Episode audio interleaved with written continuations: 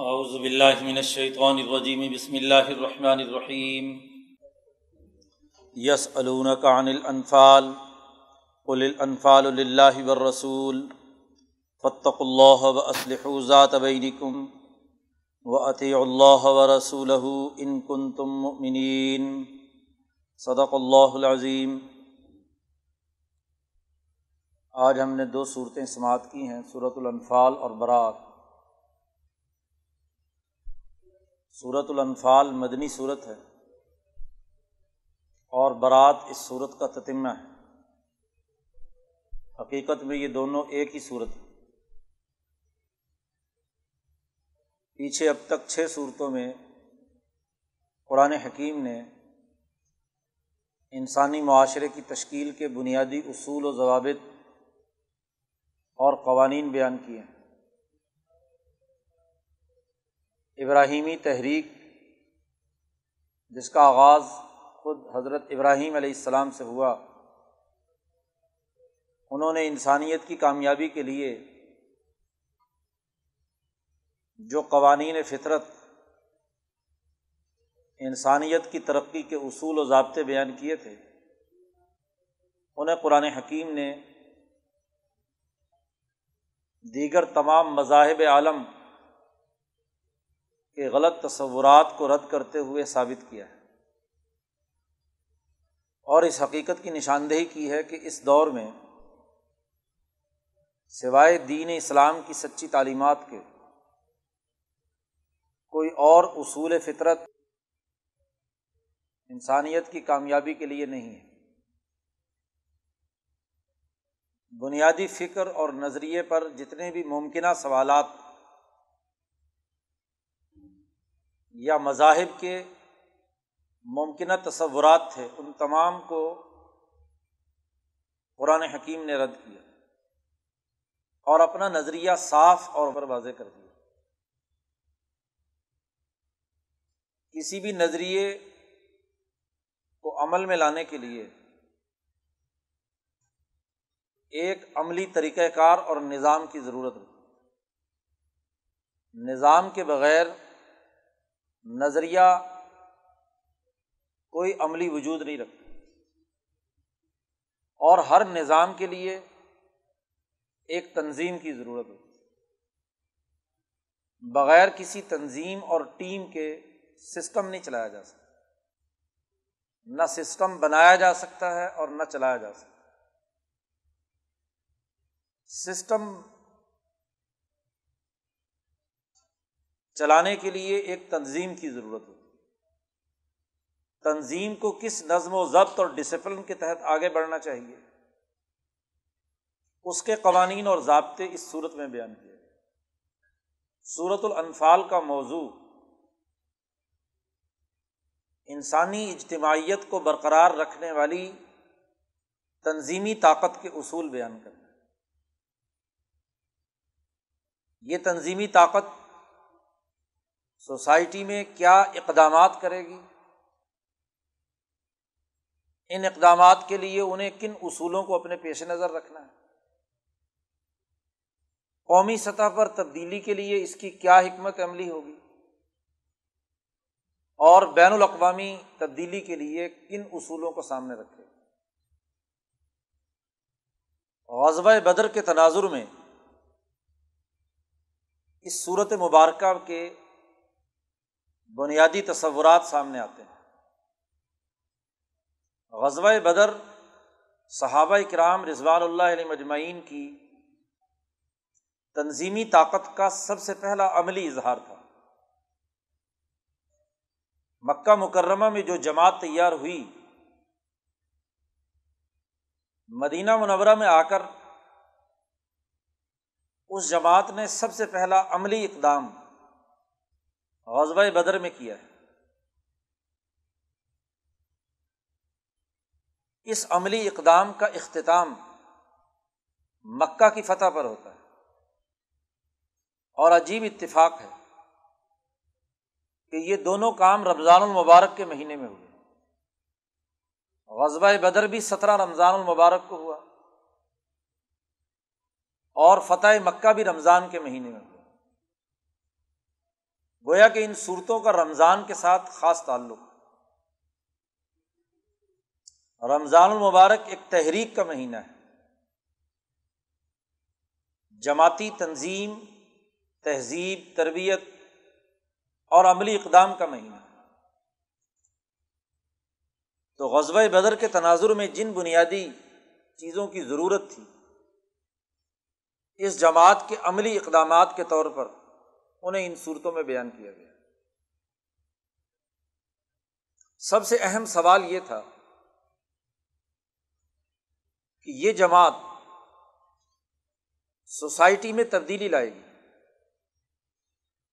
ظالمانہ مقتدر قوتوں کا خاتمہ کرے گی۔ لیوز ہیرا الدینی کلی ہی کا جو ہدف حضور صلی اللہ علیہ وسلم کو دیا گیا تھا کہ اس دین حق کو غالب کرنا ہے۔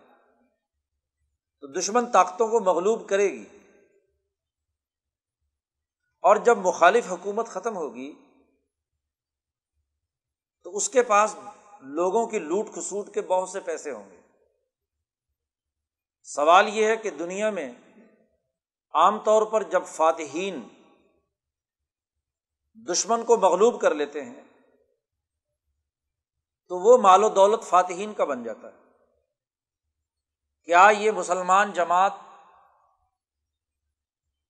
دشمنوں کو مغلوب کر کے اسی طرح اس مال کی انفرادی طور پر مالک بن جائے گی؟ یہ ایک اہم ترین سوال تھا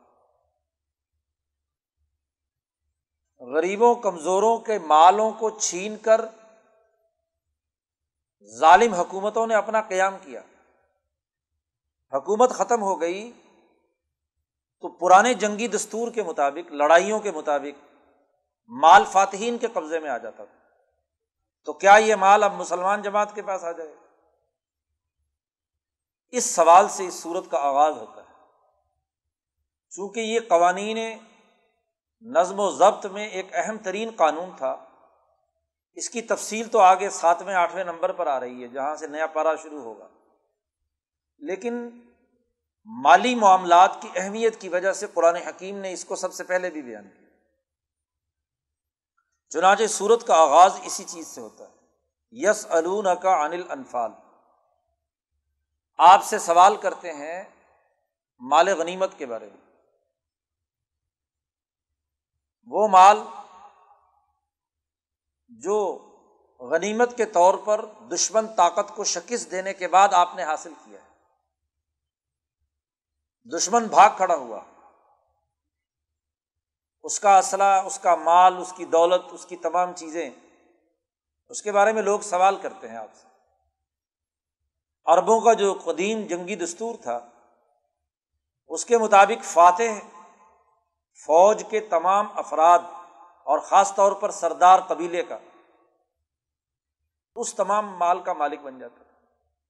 ہوتا یہ تھا کہ ایک طاقتور کے ہاتھ سے مال نکلا اور دوسرے طاقتور کے قبضے میں چلا گیا۔ کیا یہاں بھی ایسا ہی معاملہ ہے؟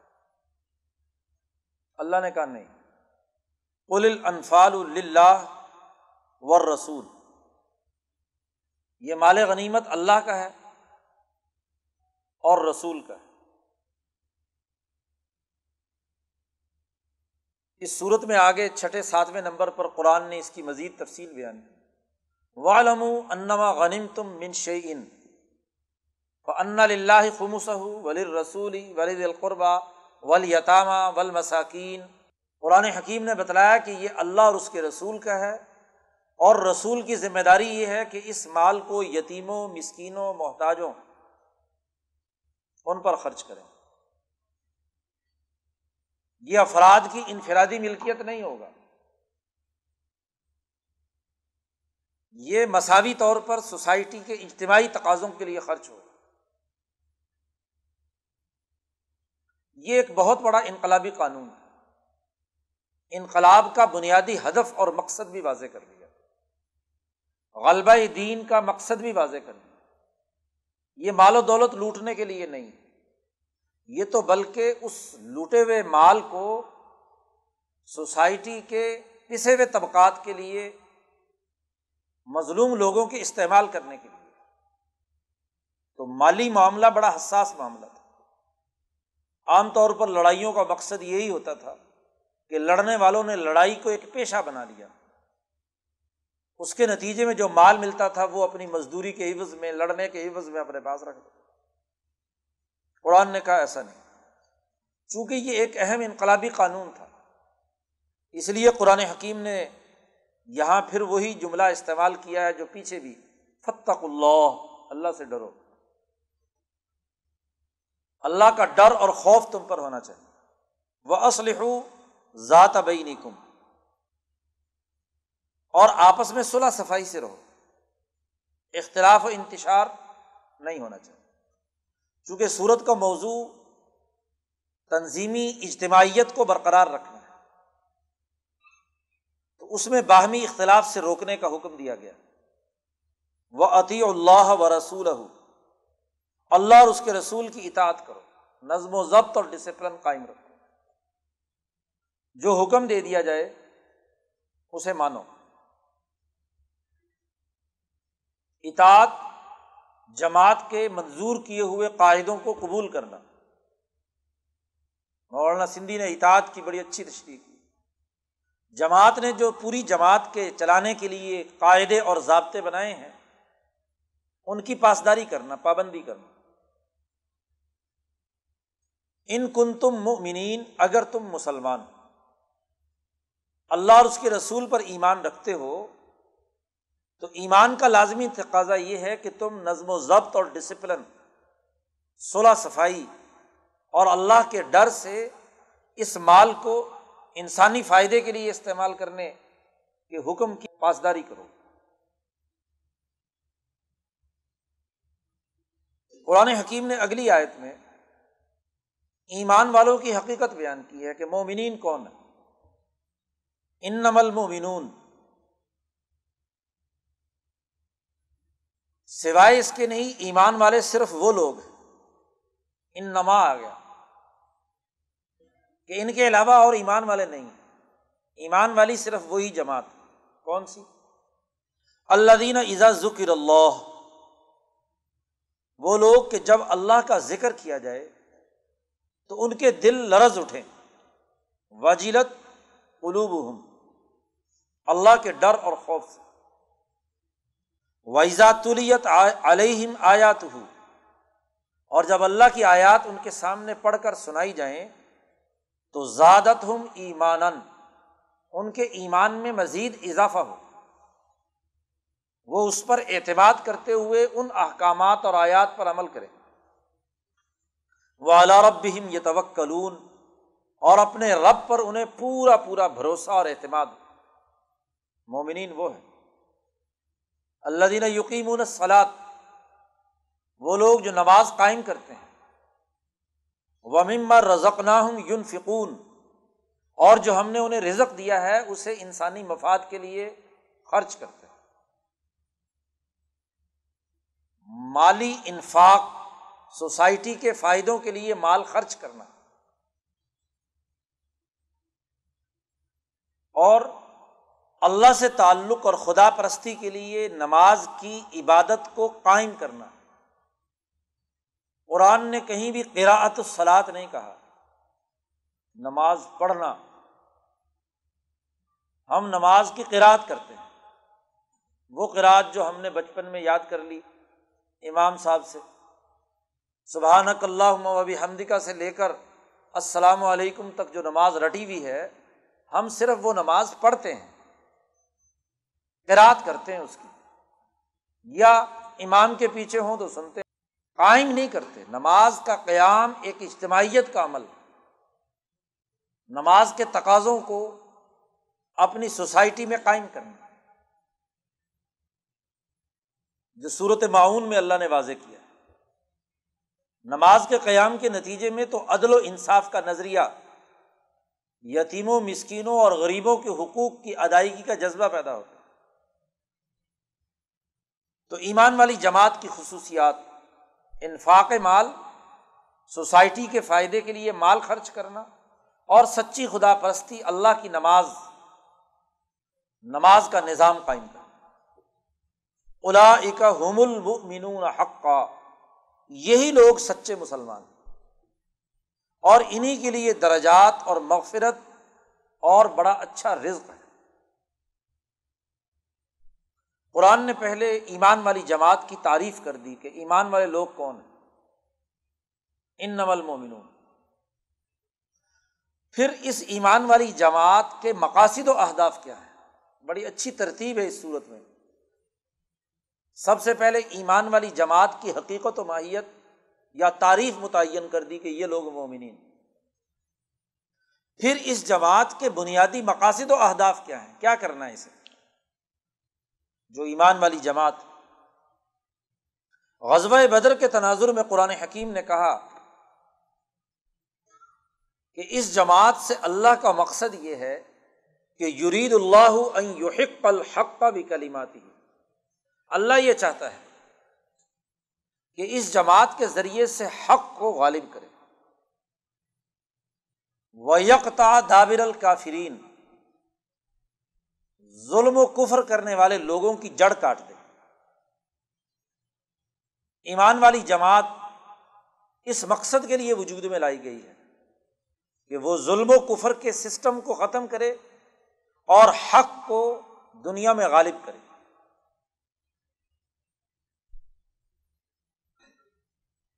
قرآن حکیم نے کہا، یہ اس لیے ہے لیو حق پل حق کا و یوب تل باطلا ولو کری حل مجرمون تاکہ حق ثابت ہو جائے، سچائی ثابت شدہ بن جائے۔ اور جو باطل اور غلط چیز ہے، اس کا بتلان اس کی خرابی واضح ہو جائے۔ اگرچہ مجرم لوگ کتنا ہی اس کو ناپسند کیوں نہ سمجھے ولو کری حل مجرمون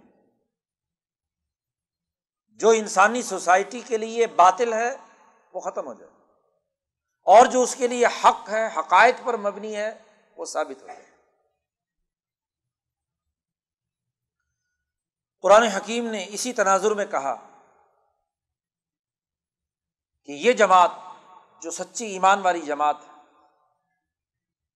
اللہ تعالیٰ ان کے دلوں کو مربوط بنانا چاہتا ہے اور ان کے قدموں کو مضبوط بنا کر دشمن کو شکست دینا چاہتا ہے۔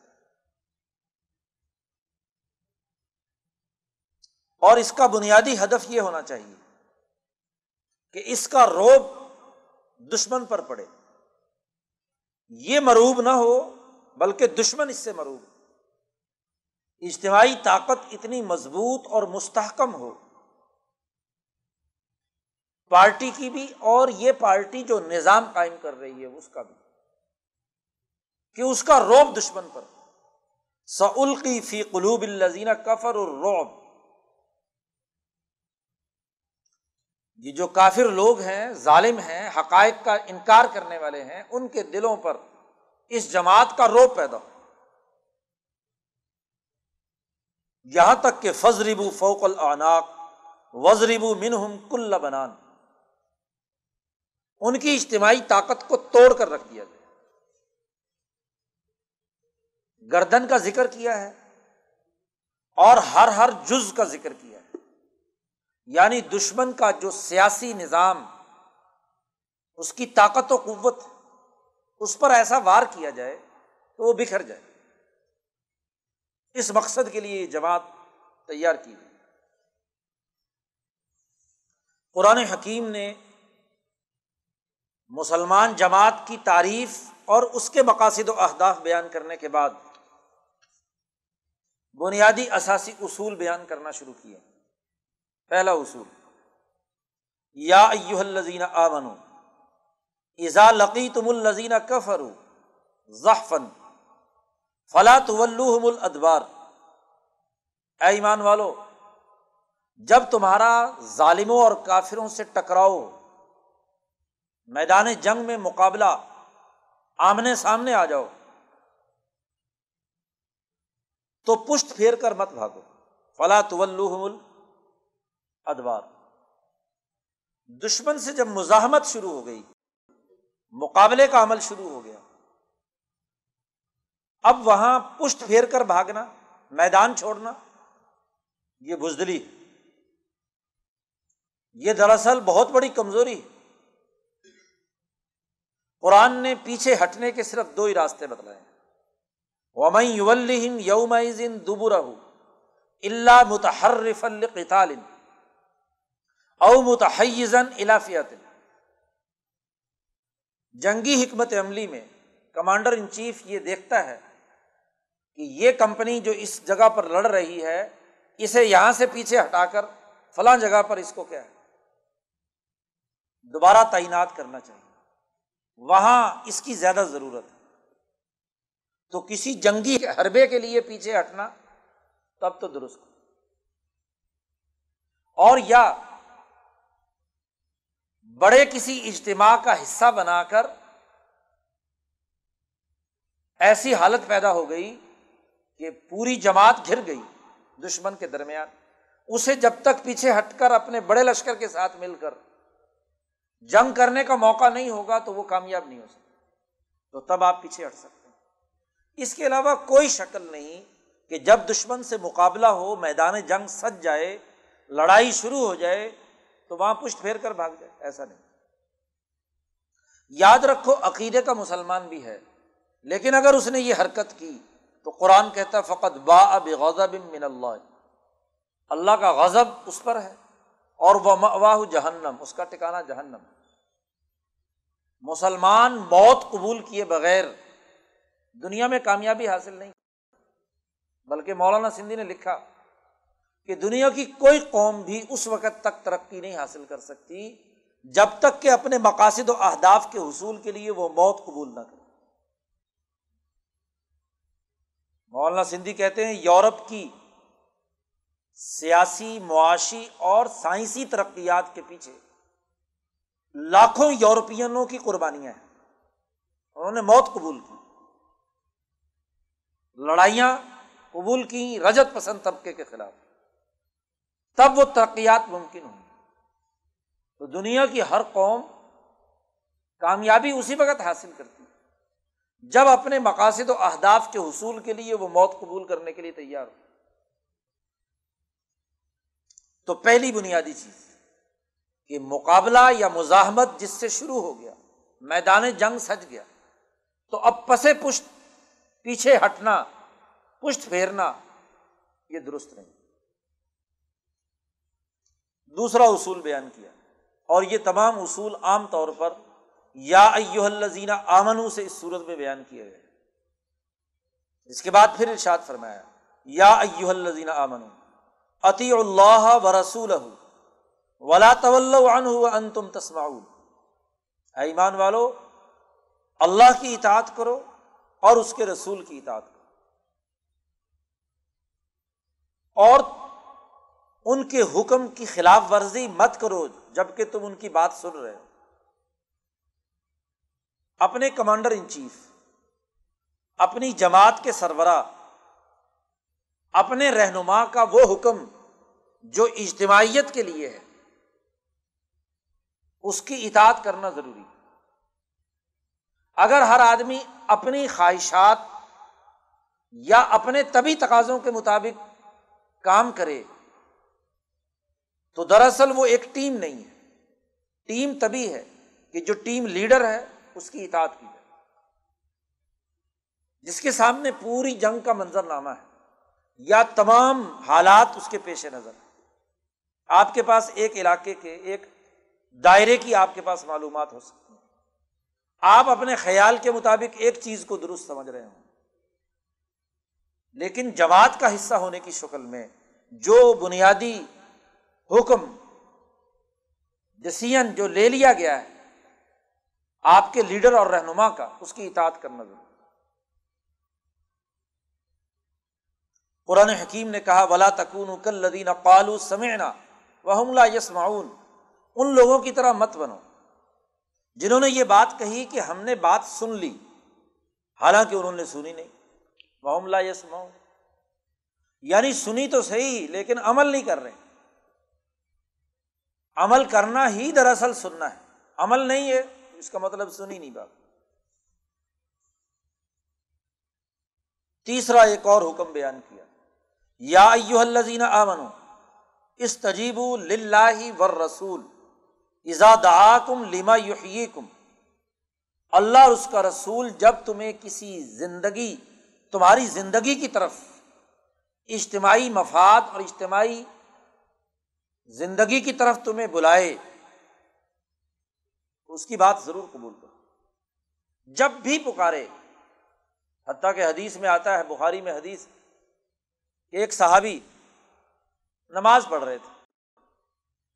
نبی اکرم صلی اللہ علیہ وسلم نے ان کا نام لے کر پکارا۔ آپ کو معلوم نہیں تھا کہ نماز پڑھ آپ نے نام لے کر اسے پکارا کہ ادھر آؤ۔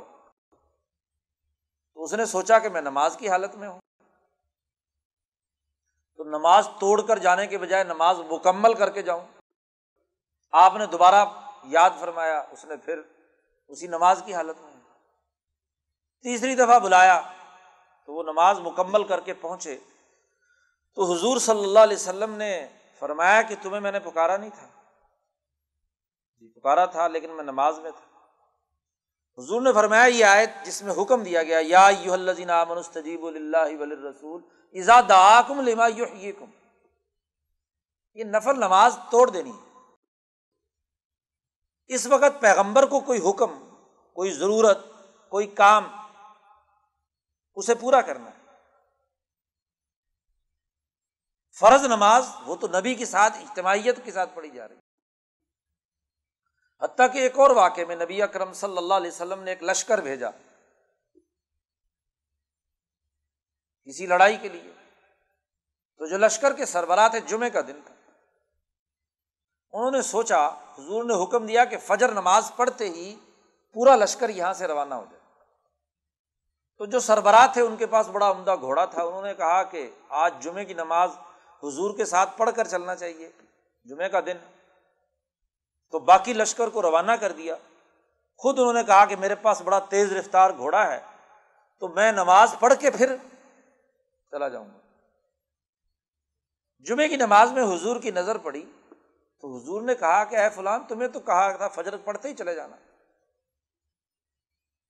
تو اس نے کہا کہ میں نے سمجھا کہ حضور کے ساتھ نماز پڑھ کے جاؤں گا تو ذرا ٹھیک ہوگا۔ حضور نے فرمایا کہ تم پانچ سو سال ان لوگوں سے پیچھے رہ گئے۔ تو نظم و ضبط اور ڈسپلن جو کام جس مقصد اور جس وقت کیا گیا، حکم دیا گیا، اس کو اسی وقت قبول کرنا ضروری والم ان اللہ یحول بین المر وقل بھی جان لو کہ اللہ انسان اور اس کے دل کے درمیان حائل ہے۔ انسان کا دل، اللہ فرماتے میری دو انگلیوں کے درمیان۔ اس لیے اللہ کے احکامات اللہ کے قوانین اور ضابطوں کی پاسداری کرو۔ ایک اور حکم دیا گیا۔ یا الزین امن لا تخون اللہ و رسول و تخون اماناتی کم و ان تم تالمون ایمان والو، اللہ اور اس کے رسول سے خیانت مت کرو۔ اور نہ ہی ایک دوسرے کے جو حقوق اور امانتیں ہیں، ان میں خیانت کرو۔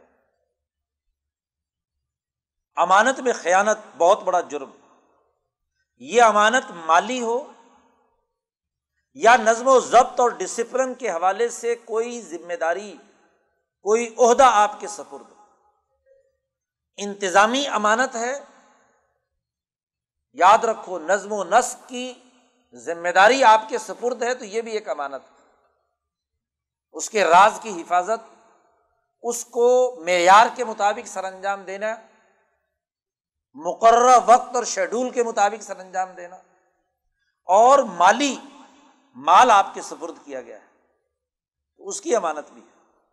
تو کہا گیا کہ دیکھو، ان امانتوں میں خیانت نہیں ہونی چاہیے۔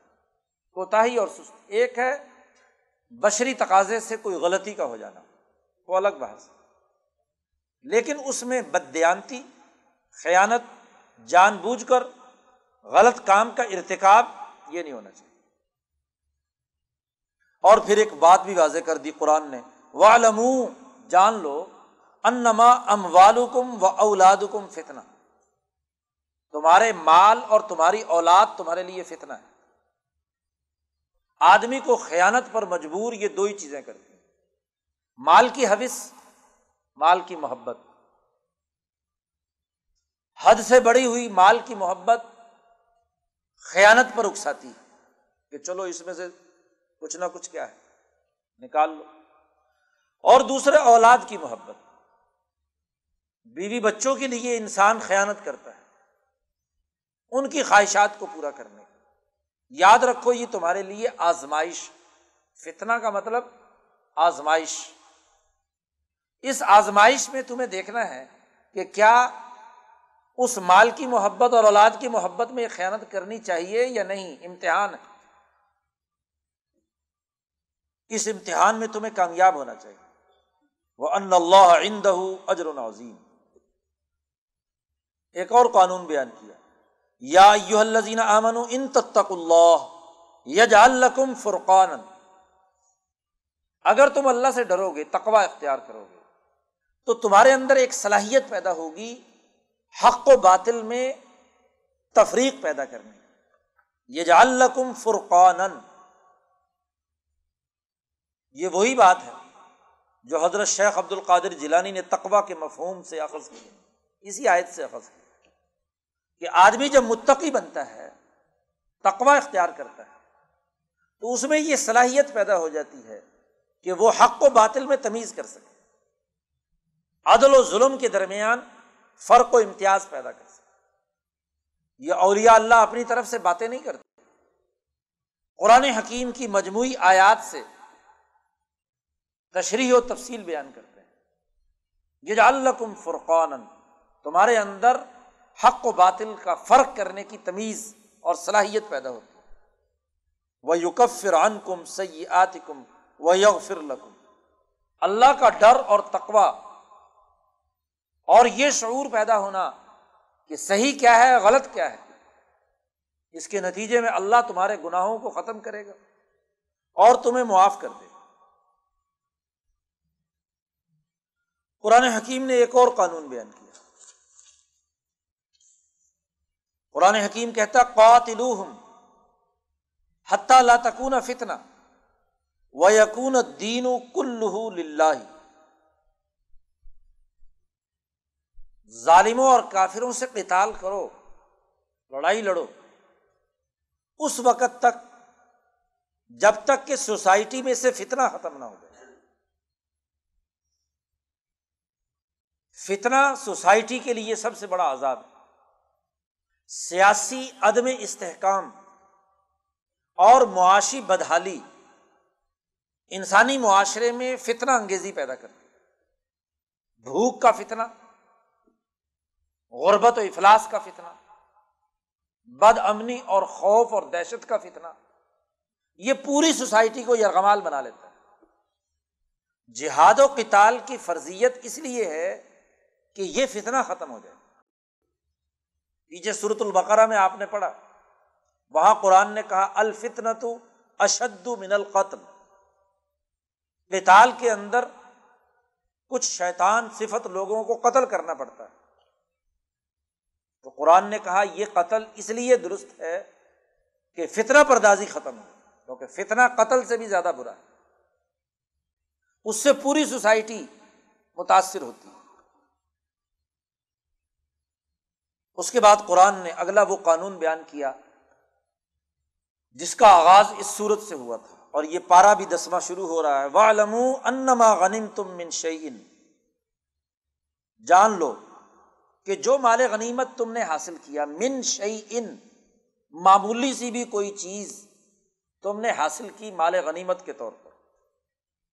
تو یاد رکھو فن لاہ خموس ولی رسول ولی ذیل قربا ول یتامہ ول مساکین وبن صبی اس کا پانچواں حصہ تو اللہ کے لیے، وہ تو الگ نکال دو۔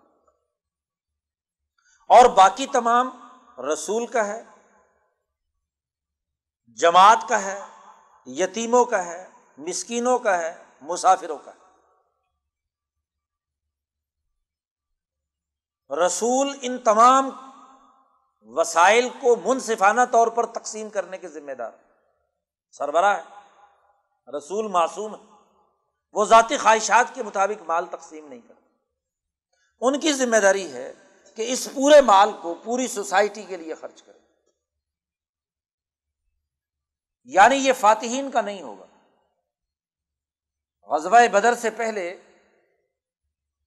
دنیا میں جتنی جنگیں لڑی جاتی تھیں تو جو لڑنے والے تھے سپاہی، ان کی ملکیت میں مال غنیمت چلا جاتا۔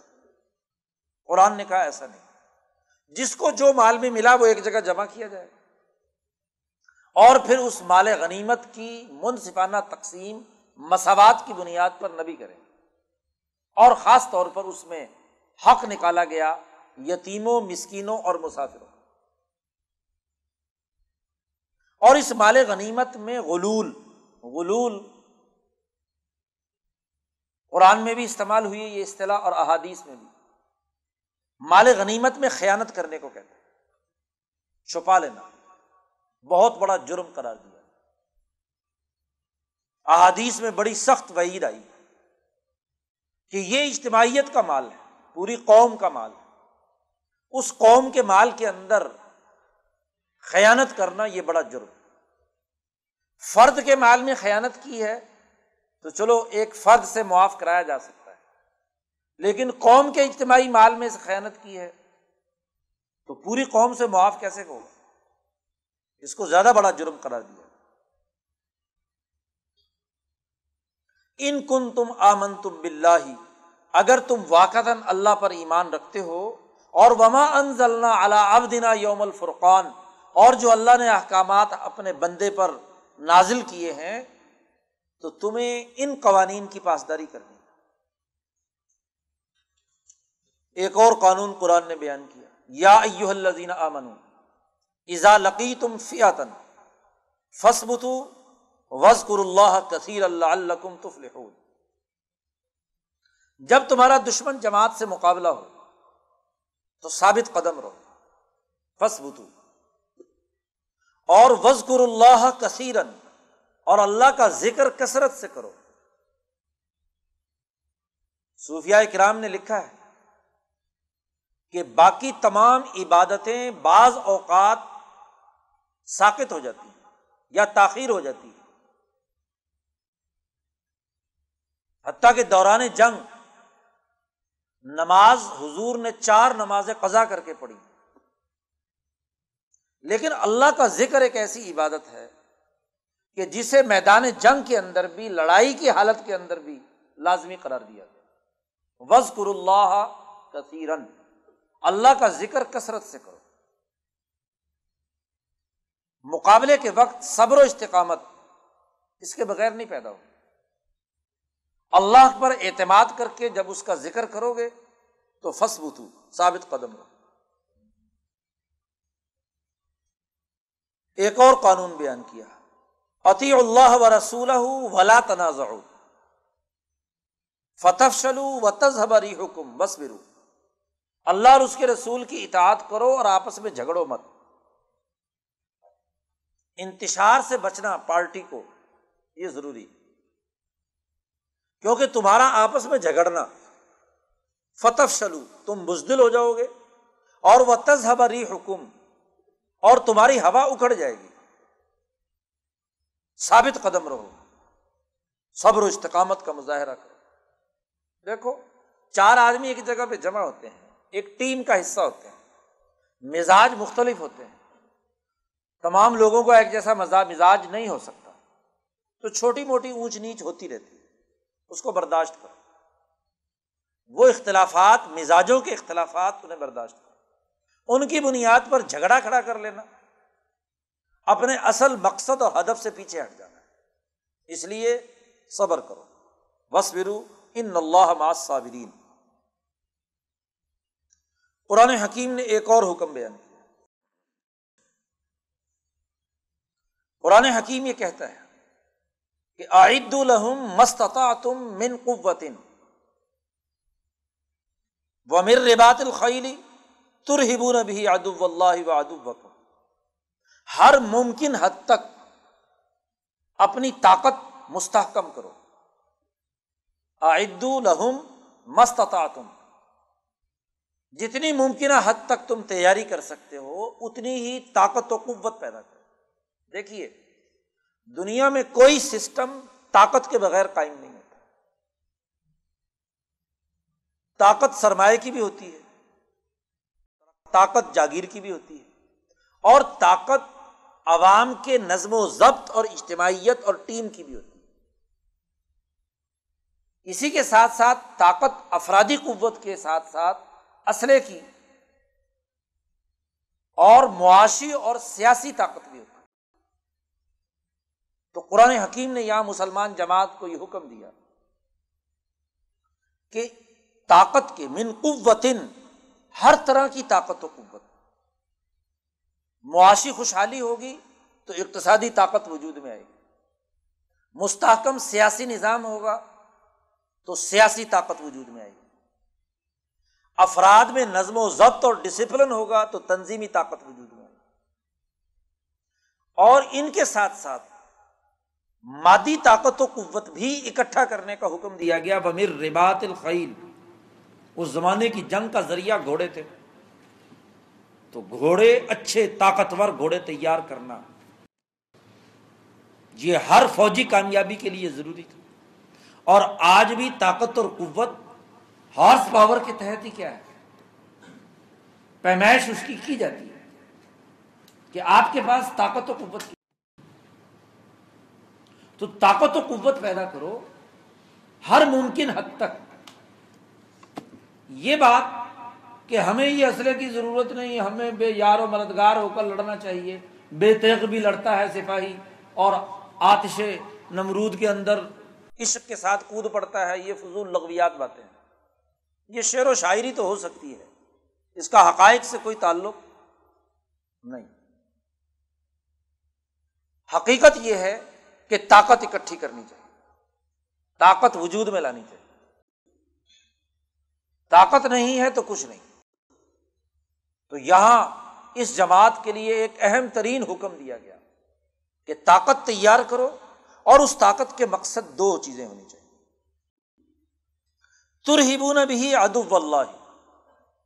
اللہ کے دشمن پر تم رو پیدا کرو۔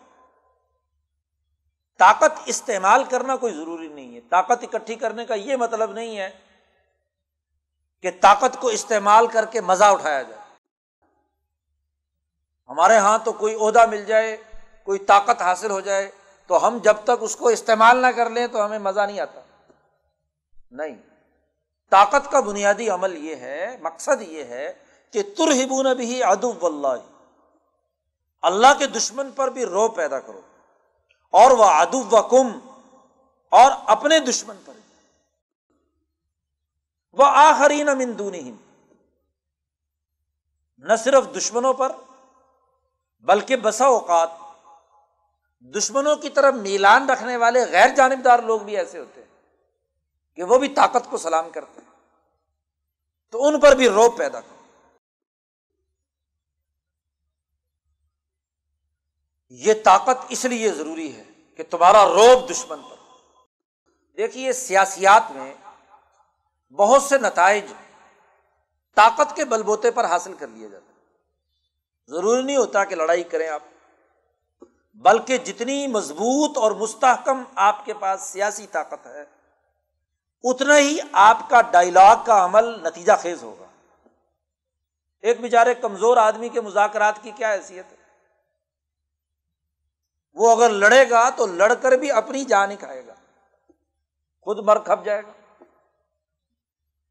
تو محض لڑائی یہ تو کوئی مقصد نہیں۔ لڑائی سے ایک اچھا نتیجہ نکلے اور یہ تبھی نکلے گا جب آپ کے پاس طاقت تو بغیر طاقت کے لڑنا، سیاسی اور اقتصادی قوت کے بغیر لڑنا، یہ اپنے آپ کو موت کے منہ میں ڈالنا ہے۔ تو یہ اصول تو واضح کر دیا کہ طاقت آپ نے ممکنہ حد تک پیدا کرنی لیکن ایک اور بات بھی آگے ساتھ ہی کہہ دی کہ وہ ان جنا لسلم دشمن اگر صلاح صفائی کے لیے تمہاری طرف جھکے، تو فج نہ لہا فوراً جھک جاؤ۔ کیونکہ یہ طاقت اس لیے نہیں ہے کہ دشمن کو قتل کرنا ہے۔ اصل چیز تو سوسائٹی میں امن اور سلامتی قائم کرنا ہے۔ اگر سلامتی کی اس بات کو دشمن مان کر آپ کی طرف صلاح کرنا چاہتا ہے، تو فوراً صلاح کر لو۔ اور اگر تمہیں خطرہ ہو کہ پتہ نہیں صلاح کے نتیجے میں کیا ہوگا، یہ ہوگا، وہ ہوگا، تو یہ شکو کو شبہات دل سے نکال دو۔ و توکل اللہ اللہ پر بھروسہ کرو۔ یعنی طاقت تو بھرپور بنانی ہے، لیکن طاقت کا استعمال ضروری نہیں ہے۔ دشمن کو روب پیدا کر کے اس کو سچائی اور حقائق قبول کرنے کی طرف لے جائے۔ مقصد قتل انسانیت نہیں ہے۔ طاقت کے ذریعے سے انسانوں کو تباہ کرنا نہیں۔ مقصد تو شیطانوں کی شیطنت کو دور کر کے انسانیت کے راستے پہ انہیں لانا ہے۔ امن اور سلامتی کے راستے پر لانا ہے۔ اور اگر وہ امن اور سلامتی کے راستے کو قبول کر رہے تو ٹھیک ہے۔ نبی اکرم صلی اللہ علیہ وسلم کی یہی حکمت عملی تھی کہ غزبۂ بدر سے لے کر غزبۂ خندق تک، بلکہ صلح حدیبیہ تک آپ نے اتنی طاقت و قوت پیدا کر لی کہ مکے والوں کو اطلاع دیے بغیر آپ کی تیز رفتار ترین طاقت مدینے سے چلتی ہے اور ہدیبیہ پہنچ جاتی ہے۔ مکے والے حیران و پریشان ہیں کہ یہ محمد صلی اللہ علیہ وسلم کی جماعت اتنی دلیر ہو گئی کہ ہم پر حملہ آور ہونے کے لیے یہاں پہنچ گئی ہدیبیہ۔ رو پڑ گیا۔ پہلے کہاں لڑائیوں کی باتیں کر رہے تھے اور کہاں نبی اکرم صلی اللہ علیہ وسلم پوری جماعت لے کر مکہ کے سر پر آ کر بیٹھ گئے ادیبیہ میں۔ تو یہ طاقت کا روب تھا۔ اور اس طاقت کے روب کے نتیجے میں حضور نے کہا کہ اگر مکہ والے مجھے حرم کے تحفظ، امن اور سلامتی کی بنیاد پر صلاح کی دعوت دیں گے تو میں قبول کر لوں کیونکہ اس طاقت کا مقصد ان کو تہ تہ کرنا نہیں ہے۔ صلاح کی ٹیبل پر لانا ہے۔ اور لایا گیا صلاح ہوئی اور اس صلاح کے نتیجے میں کامیابی حاصل کی تو یہ اگلا اصول اور ضابطہ قرآن نے بیان کر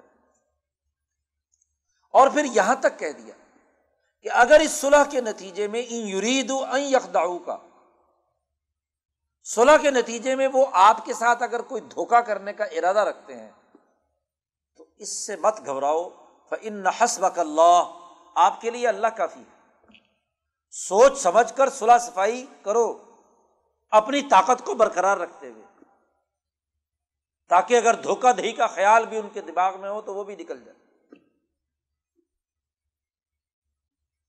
قرآن حکیم نے ایک اور حکم دیا۔ یا یوہن نبی ہر رزل مؤمنین علی القتال۔ صلح ہو بھی گئی۔ معاملات ایک درجے میں طے بھی ہو گئے۔ تو اب اس کا یہ مطلب نہیں کہ یہ جماعت اپنی تیاری چھوڑ دے گی۔ نہیں۔ ہر رزل مومنین القتال۔ اے نبی، مومنین کو ابھاریے جہاد اور قتال پر۔ تمہاری لڑائی کی تیاری مسلسل جاری رہنی چاہیے کسی ملک کا دفاعی نظام، فوجی حکمت عملی وہ درمیان میں تعطل کا شکار ہو جائے تو وہ اپنا دفاع کیسے کرے؟ گا اسے اپنی دفاعی طاقت ہر وقت تیار رکھنی ہر رزل مومنین القتال۔ اور اس حد تک تمہاری طاقت ہونی چاہیے فوجی، کہ این یکم من کم عشرون صابرون یغلبو میاتین تمہارے بیس جان باز صبر و استقامت والے ہوں، تو انہیں دو سو دشمن کے لوگوں پر غالب آنا چاہیے۔ وہیں یکم من کم میاتن اور اگر تم میں سے سو ہو تو یغلب الف من اللہ کا فروب ان قوم اللہ یفقون تو انہیں ایک ہزار پر غالب آنا چاہیے۔ تمہارے سو اور ان کے ایک ہزار۔ دس گنا بڑی طاقت کے ساتھ ٹکرانے کی صلاحیت ہونی چاہیے۔ تمہارا ملٹری ازم فوجی نظام اتنا منظم، اتنا بہترین اتنی بہترین عسکری صلاحیتوں کا حامل ہو کہ تم سے دس گنا بڑی طاقت بھی ہو تو اس سے بھی وہ ٹکرانے کی صلاحیت رکھے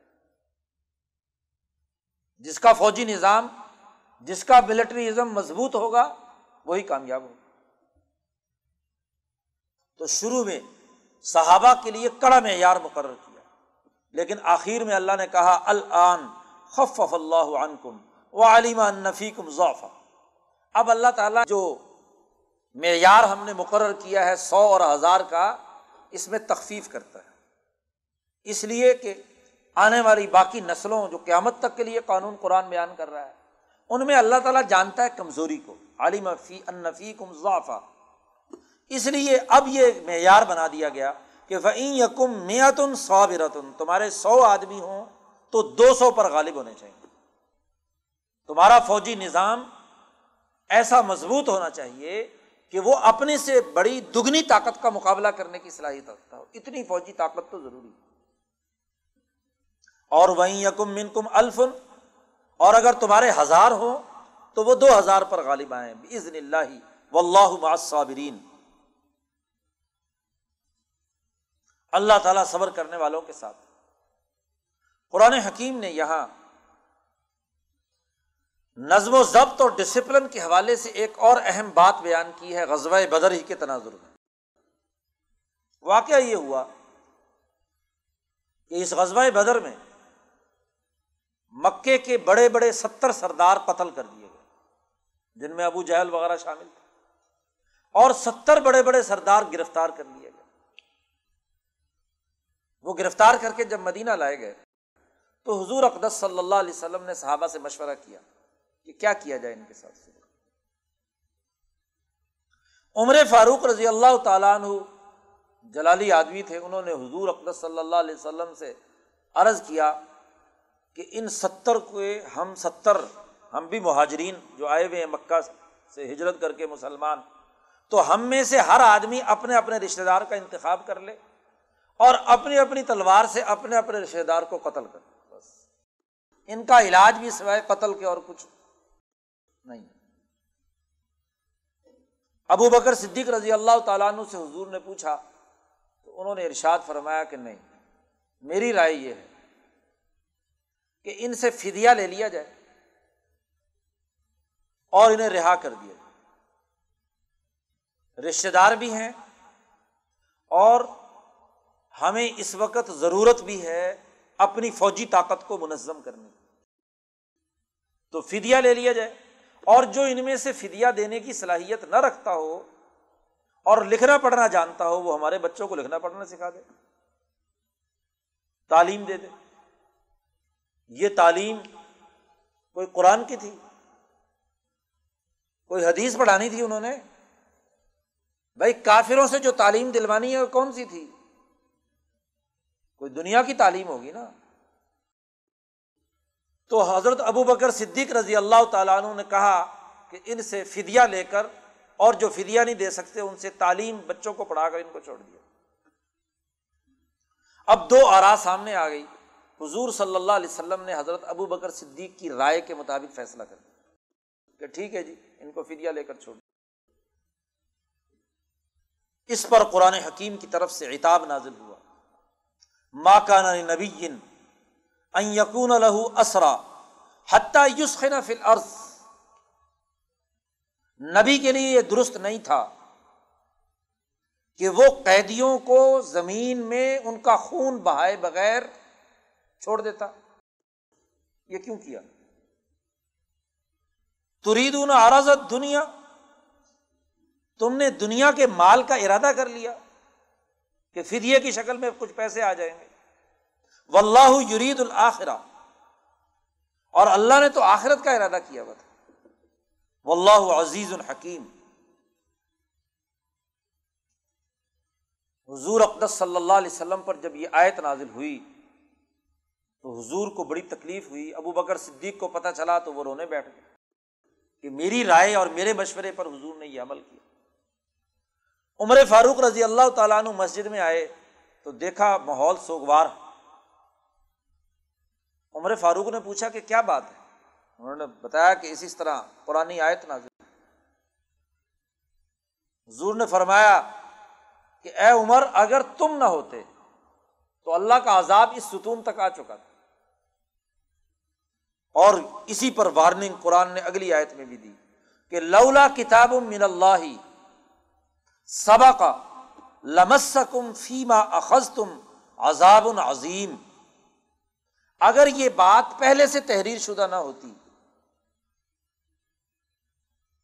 تو اللہ کا عذاب تمہارے بالکل قریب آ چکا تھا۔ لمسکم فیما اخذ تم تم نے وہ جو مال لیا ہے فدیے کی شکل میں، اس کے نتیجے میں تم پر عذاب عظیم آنے والا تھا۔ لیکن چونکہ لے چکے ہو، جماعت کا فیصلہ ہو چکا ہے قیدیوں کو رہا کر چکے ہو فدیا لیا جا چکا ہے۔ اس لیے اب یہ معاملہ اسی طرح رہے گا۔ اور فکلو مما غنیم تم حلال طیبن اور جو فدیہ تم نے لیا ہے، یہ اب حلال اور طیب ہے۔ اجتماعی طاقت و قوت کے لیے اس کو استعمال میں لاؤ۔ وطق اللہ ان اللہ غفور الرحیم اللہ سے ڈرو، بے شک اللہ تعالیٰ معاف کرنے والا اور رحم کرنے والا۔ اور پھر یہ ہوا کہ غزب عہد میں جتنے ستر آدمی انہوں نے رہا کیے تھے، ان کے اپنے ستر آدمی اتنے شہید ہوئے۔ تو قرآن حکیم نے نظم و ضبط اور ڈسپلن کی پابندی کو لازمی قرار دے دیا کہ اللہ نے جو حکم دے دیا تھا، اس کو پیش نظر رکھنا ضروری آخر میں قرآن حکیم نے ایک اور اہم بات ارشاد فرمائی۔ اور وہ یہ کہ مسلمان اجتماعیت اور دوسری طرف کفر کی اجتماعیت اگر کافروں اور مسلمانوں میں کوئی معاہدہ ہو جائے، کچھ قبائل ہیں جو غیر مسلم، ان کے ساتھ آپ کا معاہدہ ہو۔ اور ایک طرف کچھ قبائل ہیں جو مسلمان ان مسلمان قبائل کی تم مدد کر سکتے ہو۔ لیکن ایک شرط کہ اگر تمہارے ساتھ کوئی غیر مسلم معاہد موجود ہے ان کے خلاف مسلمانوں کی مدد نہیں کر سکتے۔ وائنستن سرو کم فدین فعلئی کم النسر اللہ علا قوم بین کم و بین میساک تم ان کی مدد کرو گے۔ مسلمان جماعت کی۔ لیکن اس جماعت کے خلاف نہیں کر سکتے اس غیر مسلموں کی جماعت کے خلاف۔ جس کے ساتھ تمہارا معاہدہ ہے۔ جن کے ساتھ مل کر تم نے کوئی اجتماعیت یا کانگریس بنائی ہوئی ہے۔ اب مدینے میں بہت سے یہودی قبائل تھے۔ حضور اقدس صلی اللہ علیہ وسلم کا ان کے ساتھ معاہدہ تھا۔ وہ غیر مسلم ہے یہ مسلمان ہے اگر کسی اور خطے میں رہنے والے مسلمان وہ تم سے مدد مانگے ان معاہد غیر مسلموں کے خلاف، تو تم مدد نہیں دو کیونکہ ان کے ساتھ تمہارا معاہدہ ہے۔ اپنے وطن، اپنے علاقے، اپنے دائرے کے جو آپ کے معاہد ہیں، جن سے میساک کر چکے آپ، ان سے اس میساک پر قائم رہنا ضروری ہے۔ وجہ یہ ہے کہ فتنا پروری سوسائٹی کے اندر فتنا اور فساد پیدا کرنا یہ خرابی کی بات ہے۔ فتنے کو ختم کرنے کے لیے تو آپ نے معاہدہ کیا۔ کہ ہر آدمی کی جان، مال، عزت، آبرو محفوظ ہوگی خب مسلمان ہے یا غیر مسلم۔ اسی بنیاد پر معاہدہ۔ ہے تو آپ اسی فتنے کو دوبارہ پیدا کریں کسی مسلمان کی مدد کے نام پر۔ تو یہ درست بارہواں یا تیرواں قانون یہ بنتا ہے کہ مسلمان کسی جگہ پر اقلیت میں ہے ان کا کسی دوسری اقلیت سے معاہدہ ہے خواب و غیر مسلم ہو۔ تو وہ کسی مسلمان اجتماعیت کا حصہ بن کر ان سے نہیں لڑیں گے، غیر مسلم سے یہ بنیادی قاعدہ اور ضابطہ جماعت کے نظم و ضبط اور ڈسپلن کے لیے۔ آج اسی کو ہی کیا ہے، مشکوک طور پر دیکھا جاتا ہے۔ بر عظیم پاک و ہند میں آٹھ سو سال مسلمانوں نے غیر مسلموں کے ساتھ مل کر اجتماعیت قائم کی ہوئی۔ اس اجتماعیت کا لازمی نتیجہ یہاں کے غیر مسلموں کے خلاف کوئی اربوں کے مسلمانوں کی مدد کرنے کا نہیں ہے، بلکہ آپ کو اپنی سوسائٹی کے اس معاہدے کی پاسداری کرنا یہی وہ بات ہے جو اس خطے کی، اس علماء کی اکثریت نے اپنے پیش نظر رکھا کہ اس خطے کا پر امن غیر مسلم اس کے ساتھ مل کر ہم کانگریس بنا سکتے ہیں۔ بنانی چاہیے۔ ہاں وہ جو ظلم کفر کرنے والے ہیں، ہم پر بغاوت کرنے والے ہیں۔ ان کافروں سے لڑائی بھی ہے۔ اور اگر وہ حملہ آور مسلمان بھی ہوں تو تب بھی ان کی مدد نہیں کی جائے اپنی اجتماعی طاقت کو برقرار رکھا جائے اسی اصول کے تحت۔ یہ بارہ تیرہ اصول مسلمان جماعت کے نظم و ضبط ڈسپلن اور عملی اقدامات کے حوالے سے۔ جماعت کے نظریے اور فکر کی باتیں تو پیچھے بیان ہو چکی ہیں۔ یہاں عملی اقدام کے حوالے سے جس نظم و ضبط اور ڈسپلن کی ضرورت تھی سماجی تبدیلی کے لیے ان اصولوں کو یہاں قرآن نے ملا اور اس کے بعد سورت برات شروع ہوتی ہے۔ اور سب سے پہلے سورت البرات کا آغاز فتح مکہ سے ہوتا ہے۔ جیسے سورت الانفال غزوہ بدر کے تناظر میں ہے، ایسے ہی سورت برات یا توبہ فتح مکہ کے تناظر میں۔ جب مکہ فتح ہوا اعلان کر دیا گیا برا من اللہ و رسول ہی الدین آحت تم من المشرقین اب ہمارا جو معاہدہ مشرقین سے ہوا ہوا تھا، چار مہینے کی مہلت تک ہم اس معاہدے کے پابند رہیں گے، اس کے بعد یہ معاہدہ ختم۔ فصیح فل عرض ارب آتا اشورن چار مہینے۔ والم ان نقم غیر اللہ۔ یہ مکہ کو پاک کرنے کا حکم دیا گیا کہ کوئی مشرق اس مکہ کے مرکز کے اندر نہیں رہے آزان من اللہ و رسول ہی اللہ اور اس کے رسول کا اعلان ہے۔ یوم الحج اکبر ان اللہ بری ام من المشرقین و رسول اللہ اور اس کا رسول تمام مشرقوں سے بری۔ توبہ کر لو تو بہتر۔ اور اگر مشرق رہنا چاہتے ہو تو یہ جگہ چھوڑ دو۔ وجہ کیا ہے؟ مکت المکرمہ ابراہیمی تحریک کا مرکز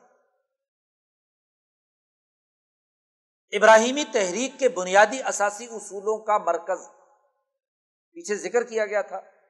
ان اول بیتی وز الناسی للدی ببک تھا سب سے پہلا گھر مکت المکرمہ میں انسانیت کے لیے بنایا گیا۔ اور اس گھر کا بنیادی ہدف من دخل کانا آمینہ امن۔ حرم محترم ہے۔ امن کے مخالف ظلم،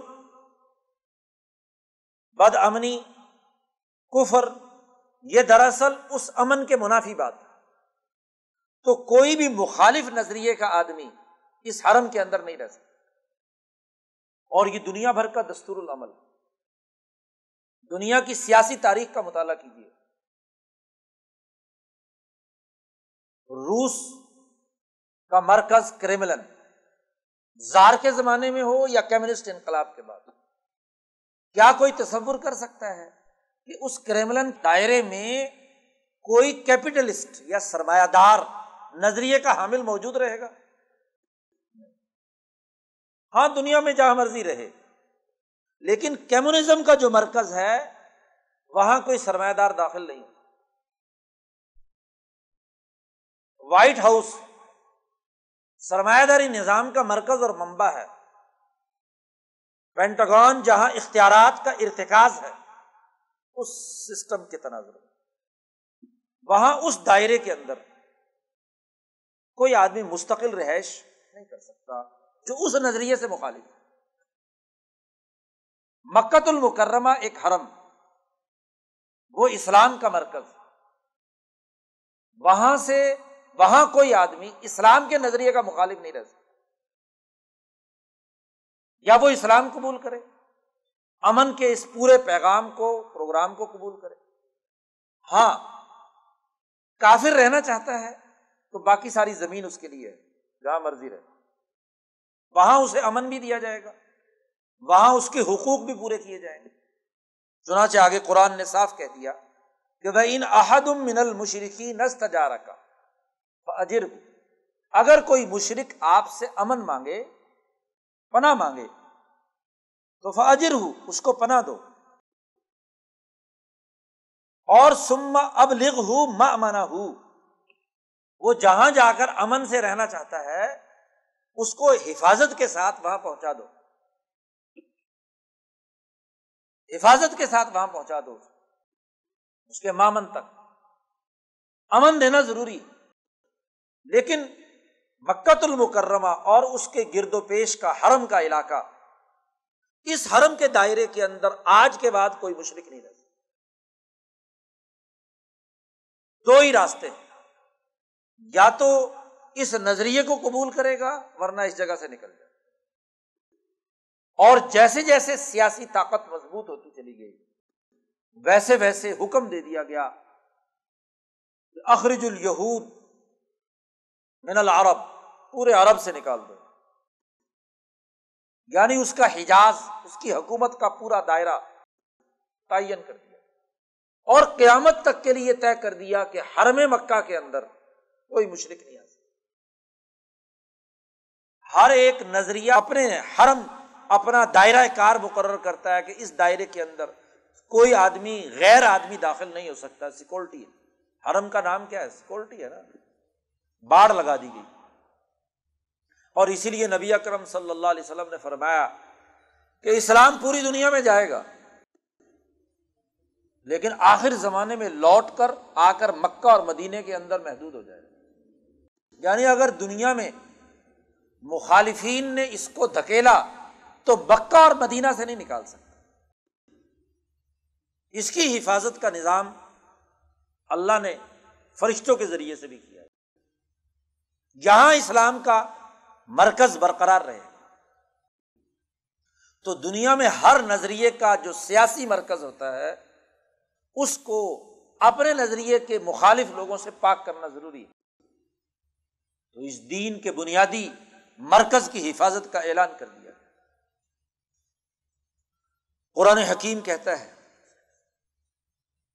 کہ اب اس مرکز کی حفاظت اور اس کے مطابق جدوجہد اور کوشش مسلمان جماعت پر فرض۔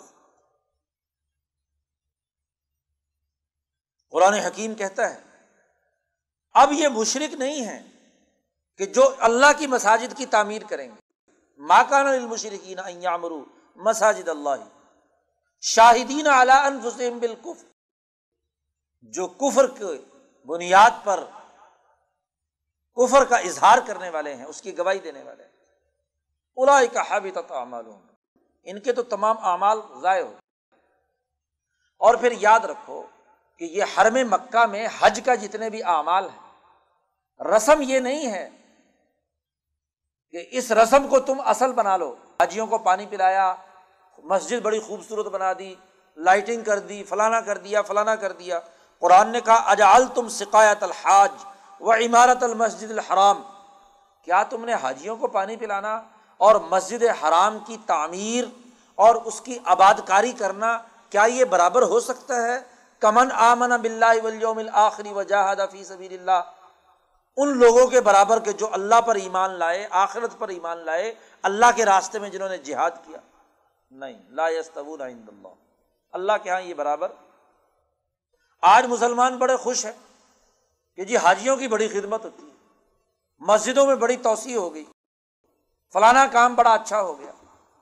کیا یہ مسجد کی تعمیر اور پانی پلانا حاجیوں کو یہ کافی ہے؟ نہیں۔ من آمن بلّہ و یوم آخری و جہاد فی سبیر اللہ۔ اللہ کے راستے میں جہاد، دشمن طاقتوں اور قوتوں کو نکالنا۔ یہ لازمی اور ضروری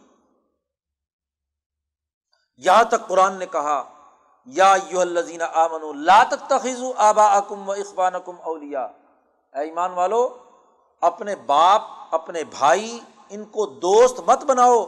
ان استحب القفر ایمان اگر وہ کفر کو ایمان پر پسند کرتے ہیں۔ یہاں تک قرآن نے وارننگ دی کل انکان آبا اکم و ابنا اکم و اخبان اکم و ازواج اکم اگر تمہارے باپ، تمہارے بیٹے، تمہارے بھائی، تمہاری بیویاں، تمہارا قبیلہ، تمہارے وہ مال جو تم نے کما کر رکھے ہوئے ہیں، اور تمہاری وہ کاروبار اور تجارت جس کی کساد بازاری کا تمہیں خطرہ ہے، تمہارے وہ مکانات جو تمہیں بہت پسند ہے یاد رکھو اگر یہ تمام کے تمام تمہیں اللہ اور اس کے رسول سے زیادہ محبوب ہوئے اللہ کے راستے میں جہاد کرنے سے زیادہ محبوب ہوئے تو فتح بس حتیٰ یا اللہ امریکی انتظار کرو اللہ کا عذاب آنے والا ہے۔ یعنی اللہ، اس کے رسول اور اس کے راستے میں دین کے غلبے کا جہاد۔ ان تین امور کے مقابلے پر اگر تمہیں اپنے باپ، اپنے بیٹے، اپنی اولاد اپنے بیویاں، اپنا مال، اپنا کاروبار زیادہ محبوب ہو تو عذاب الہی کا انتظار کرو۔ و اللہ دل قوم الفاصقین اللہ تعالیٰ فاسق قوم کو ہدایت نہیں دیتا۔ نظم و ضبط کی ڈسپلن کی ایک اور توڑنے کی، خلاف ورزی کی سزا، اس کا تذکرہ قرآن نے اگلے رقو میں مکہ فتح ہو گیا۔ مسلمانوں کا غلبے کا نظام قائم ہو گیا۔ مسلمان بڑے شاداں و فرحاں ہیں۔ دس ہزار آدمی تھے مکہ کے فتح کے وقت۔ اور فی دین اللہ افواجہ بہت لوگ داخل ہو گئے مسلمان جماعت میں۔ حضور اقدس صلی اللہ علیہ وسلم نے مکہ کے فتح ہونے کے بعد مکہ کے ارد گرد چھوٹے چھوٹے قبائل تھے، ان کو فتح کرنے کے لیے اپنا لشکر تیار کیا۔ ایک جگہ حنین غزبۂ حنین جسے کہا جاتا ہے۔ وہاں حضور صلی اللہ علیہ وسلم پہنچتے ہیں۔ تو صحابہ کہتے ہیں، بلکہ قرآن نے آگے تذکرہ کیا کہ از آ جبت کم کثرت اس غزبۂ حنین میں اتنی کثرت سے مسلمان تھے۔ کیونکہ تمام کے تمام نئے لوگ بھی داخل ہو گئے لشکر میں۔ کہ بعض مسلمانوں نے یہ اظہار کیا کہ آج دنیا کی کون سی طاقت ہے جو ہمیں شکست دے سکتی ہے۔ حنین کے لوگ تو ویسے بھی تھوڑے سے۔ پورا قبیلہ۔ وہ ہمارا کیسے مقابلہ کرے گا؟ ان لاکھوں لوگوں کا۔ قرآن کہتا ہے کہ تمہیں اپنی کثرت پر عجب ہوا۔ لیکن فلم تو ان کم شعی ان اس کثرت نے بھی تمہیں کوئی فائدہ نہیں دیا۔ وہ ذاکت علیہ کم الرز بیمار رعوبت۔ زمین تمام تر وسعتوں کے تم پر تنگ ہو گئی۔ ہوا یہ کہ جس گھاٹی سے گزرنا تھا ہنین کی، وہ مخالف قبیلے کے لوگ اوپر گھاٹی پر بیٹھے۔ اور وہ نہایت بہت اچھے تیر انداز تھے۔ اتنا بڑا لشکر جب ایک گھاٹی سے گزرے گا اور لشکر بھی نیچے تیر اندازوں پر بیٹھے انہوں نے تیروں کی جو بارش کی، ایک تیر کے بعد دوسرا تیر ان کی کمان سے نکل رہا ہے۔ تو اس یلغار کا مقابلہ کرنا آسان بات نہیں تھی۔ جو تو حضور کی منظم فوج تھی، بدر کے زمانے سے چلی آ رہی۔ وہ تو حضور کے ساتھ ہے۔ وہ جو نئے نئے شریک ہوئے، غیر تربیت یافتہ لوگ۔ انہوں نے جیسے ہی تیروں کی بوچھاڑ دیکھی تو بھاگنا شروع ہو گیا۔ جیسے ہی وہ بھاگنا شروع ہوئے اور فوج میں ایک بھاگنا لگے یا کچھ حصہ بھاگنے لگے تو دیکھ کر سب لوگ بھاگنا شروع کر دیتے ہیں۔ حضور صلی اللہ علیہ وسلم نے فرمایا کہ ایک بھیڑ ایک جگہ چھلانگ لگائے تو باقی بھیڑیں بھی اسی کے اوپر چھلانگ لگاتی چلی جاتی چاہے کھائی کے اندر گر رہی ہیں۔ انہیں اس سے کوئی پرواہ نہیں۔ ایک بکری ایک طرف گئی تو باقی ساری ادھر۔ تو لشکر میں جدھر کا رخ ہو گیا ادھر۔ حتیٰ کہ حضور اقدس صلی اللہ علیہ وسلم نے ان برستے تیروں میں اعلان کیا انن نبی لا کذب انبن عبد المطلب۔ میں نبی ہوں، اس میں کوئی جھوٹ کی بات نہیں، میں عبد المطلب کا بیٹا ہوں۔ اور حضور پورے اعظم کے ساتھ۔ اور حضور نے لوگوں کو پکارا۔ کچھ لوگ تو اس پکار پر آنا شروع ہوئے اور کچھ نے سنی انسنی کر دی، بھاگ رہے۔ وہ جو جمعیت حضور کی پکار پر جمع ہوئی اور وہ جو تربیت یافتہ کچھ لوگ رہ گئے تھے، انہوں نے جم کر مقابلہ کیا اور پھر دشمن کو شکست لیکن وہ باقی ساری کی ساری اکثریت بد نظمی یعنی لشکر کی بد نظمی صحابہ کی اجتماعیت کے اندر بھی ہو تو نقصان کا باعث ہو۔ تو اس لیے بد نظمی نظم و نسق کی کمزوری یہ دنیا میں شکست کا سبب بنا کر۔ قرآن کہتا ہے، حالت یہ تھی تمہاری کہ زمین تنگ ہو گئی تم پر۔ باوجود وسعت کے۔ سما ولئی تم مدبرین۔ تم پشت پھیر کر بھاگ کھڑے ہو، اٹھ کھڑے ہوئے سما انضر اللہ سکینت اللہ نے اپنا اطمینان و سکون رسول پر۔ و المؤمنین۔ اور جو تربیت یافتہ فوج کے لوگ مسلمان تھے۔ وہ انزلہ جنود الم تروہا و ازب الزین کفر ازال کے جزا الکافرین۔ قرآن حکیم نے یہاں تک تو قومی انقلاب، فتح مکہ کے تناظر میں گفتگو کی۔ سورت کا اگلا حصہ جو ہے، اس میں اس کے بعد کا اگلا مرحلہ ہے۔ مکہ فتح ہو چکا۔ جزیرت العرب پر مسلمانوں کی حکومت مستحکم ہو گئی۔ اب بین الاقوامی غلبے کے اقدامات شروع ہو رہے ہیں۔ پیسر و کسرا کے ساتھ لڑائیوں کا سلسلہ شروع ہو رہا ہے۔ اور اس لڑائیوں میں غزب تبوک بڑی اہمیت رکھتی ہے پیسریت کے مقابلے پر حضور کی زندگی کا یہ پہلا غزبہ ہے، پہلا اور آخری غزبہ ہے، جس میں حضور اقدس صلی اللہ علیہ وسلم نے شرکت کر کے مہر تصدیق ثبت کی کہ اب بین الاقوامی انقلاب کے لیے اٹھ کھڑا ہوا قرآن نے اس کا تذکرہ یہاں شروع کیا ہے، لیکن اس سوائے تبوک کے تذکرے سے پہلے ایک اصولی اور قانونی بات بیان کر دی۔ ولدی ارسل رسول بالہدا و دین الحق لیز ہرہ الدین کلی ولو کری حل یہ اسی صورت کی پہلی دفعہ یہاں اس صورت میں یہ آیت آئی۔ دو تین جگہ آگے بھی آ رہی ہے سورت الصف وغیرہ میں۔ تو قرآن نے واضح کر دیا کہ رسول کو ہم نے اس لیے بھیجا ہے دین حق اور ہدایت دے کر اس کو غالب کرے تمام ادیان۔ اگرچہ مشرق لوگ اس کو کتنا ہی ناپسند کیوں نہ کریں۔ چونکہ یہ انقلاب بین الاقوامی انقلاب عیسائیوں اور یہودیوں کی اجتماعی طاقت کے خلاف تھا۔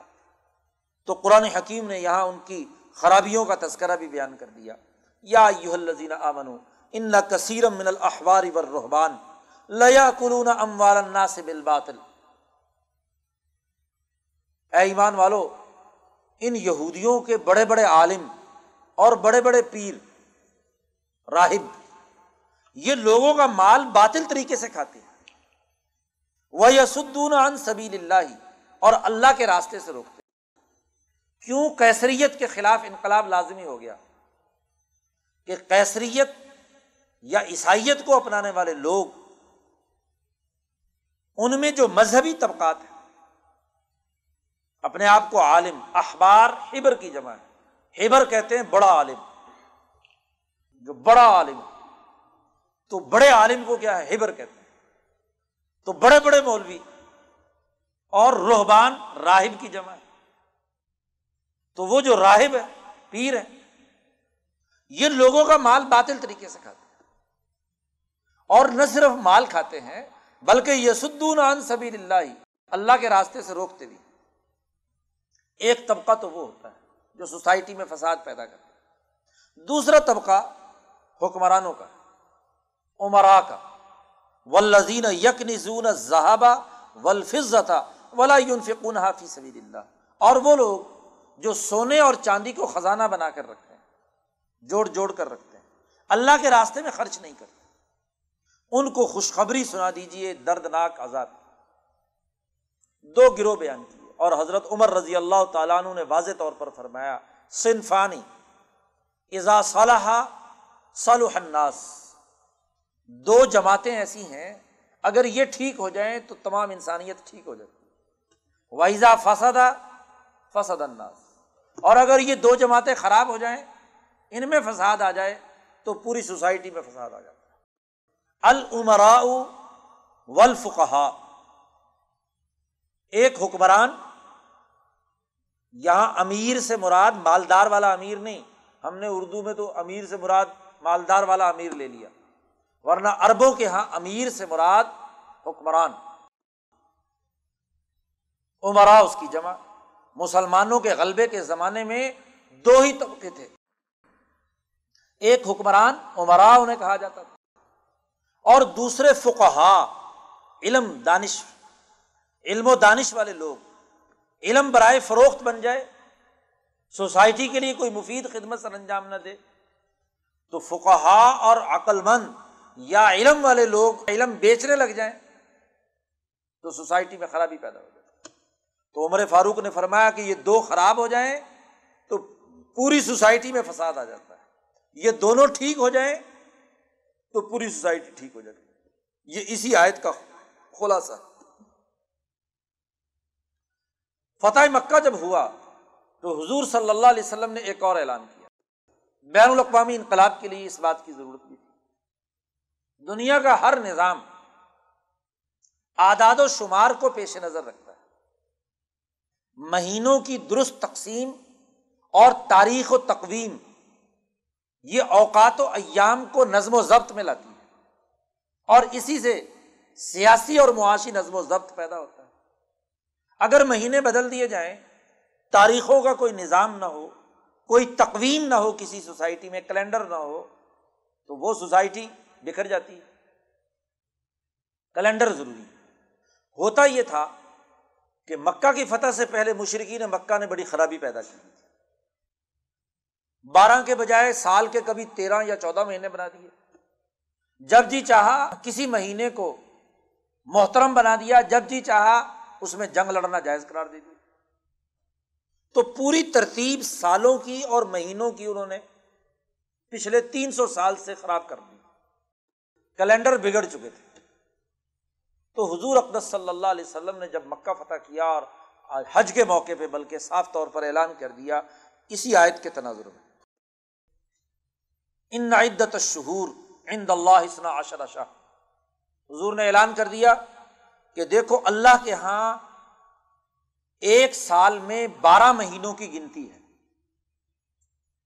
جس دن اللہ نے آسمان و زمین پیدا کیا تھا۔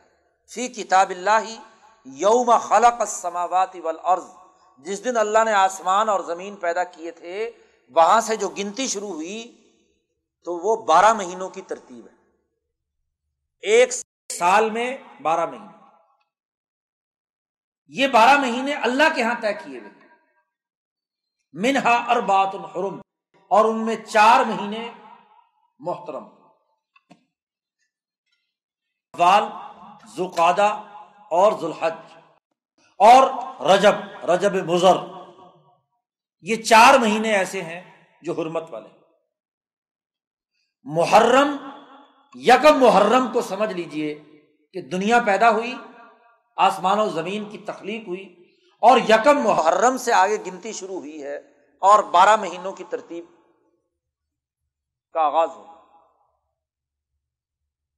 حضور اقدس صلی اللہ علیہ وسلم نے جب حج، آخری حج ایک ہی دفعہ حضور نے کیا اس حج کے موقع پہ حضور نے فرمایا کہ آج یہ جو ذی الحج کا مہینہ آیا ہے، آج یہ جو نو ذی الحج ہے، اب زمانہ لوٹ کر یعنی حضور سے پہلے، آدم سے لے کر حضور صلی اللہ علیہ وسلم تک، حضور نے فرمایا نے فرمایا کہ زمانہ لوٹ کر، آج اس دن پر آ گیا جس دن میں آسمان و زمین پیدا ہوا تھا۔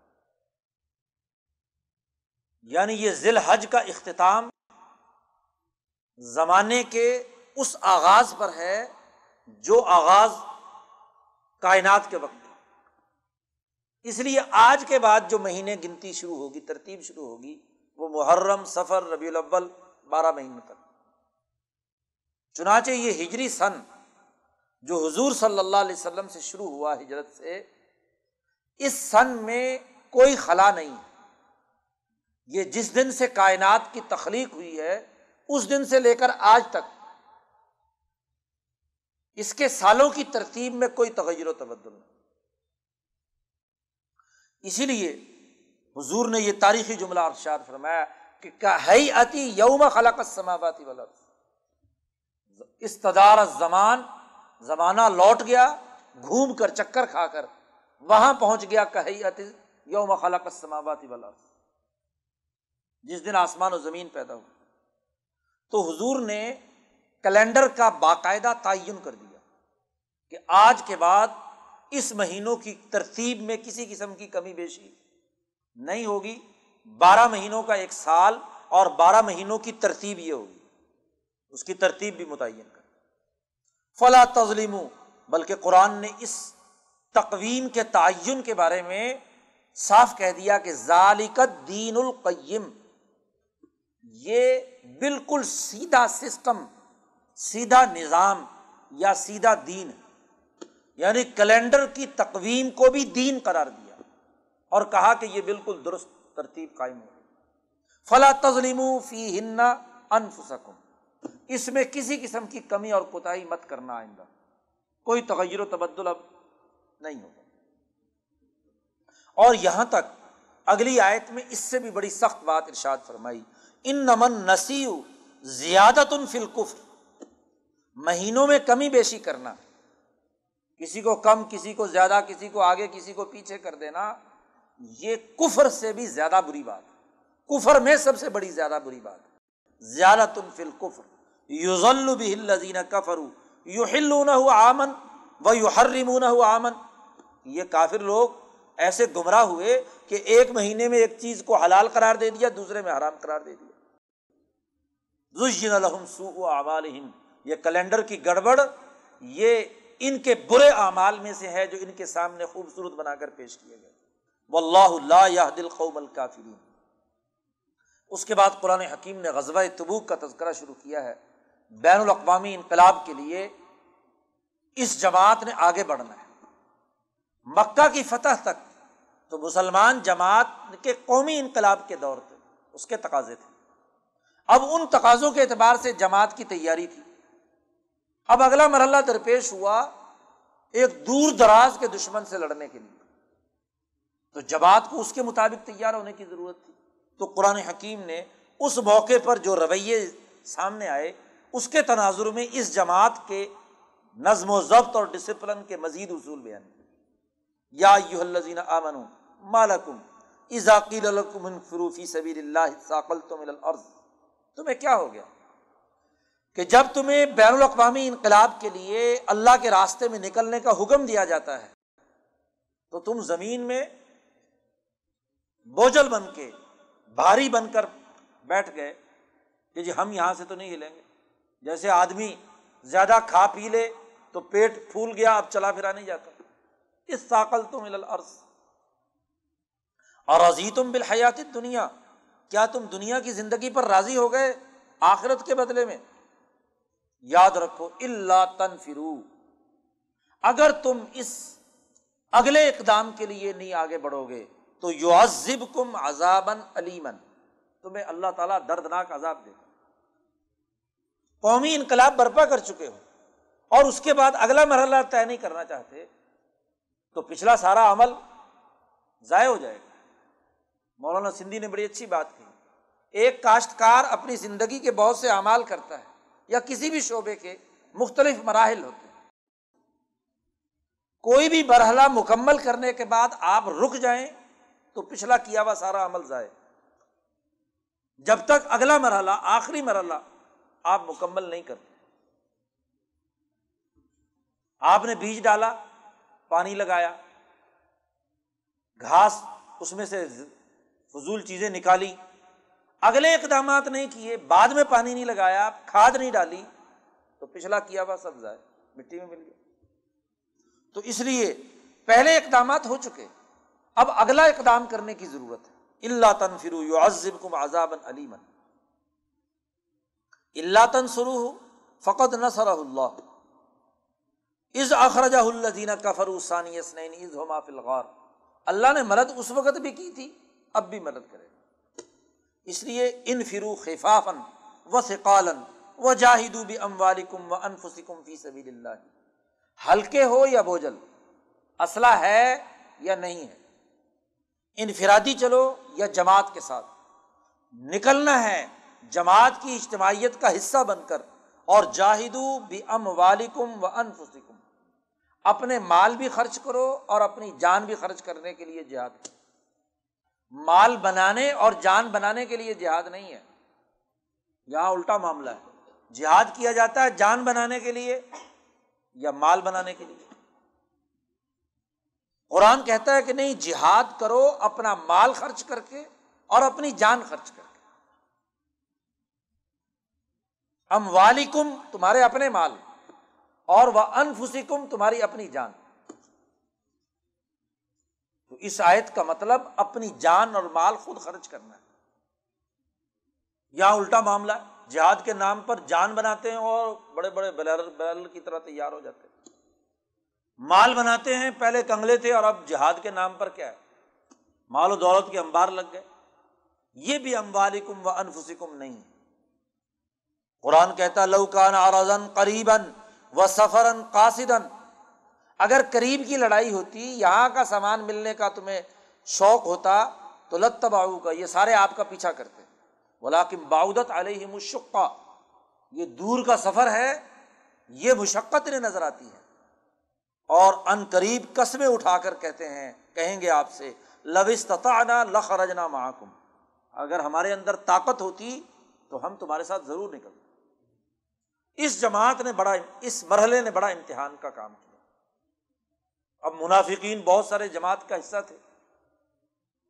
لیکن اس غذبہ کا جب اعلان ہوا، تو جتنے منافقین تھے، وہ حضور سے آ کر اجازتیں مانگنا شروع کر دیا کہ اتنی بڑی لڑائی ہم کیسے لڑے قرآن نے یہاں سے لے کر آخر پارے تک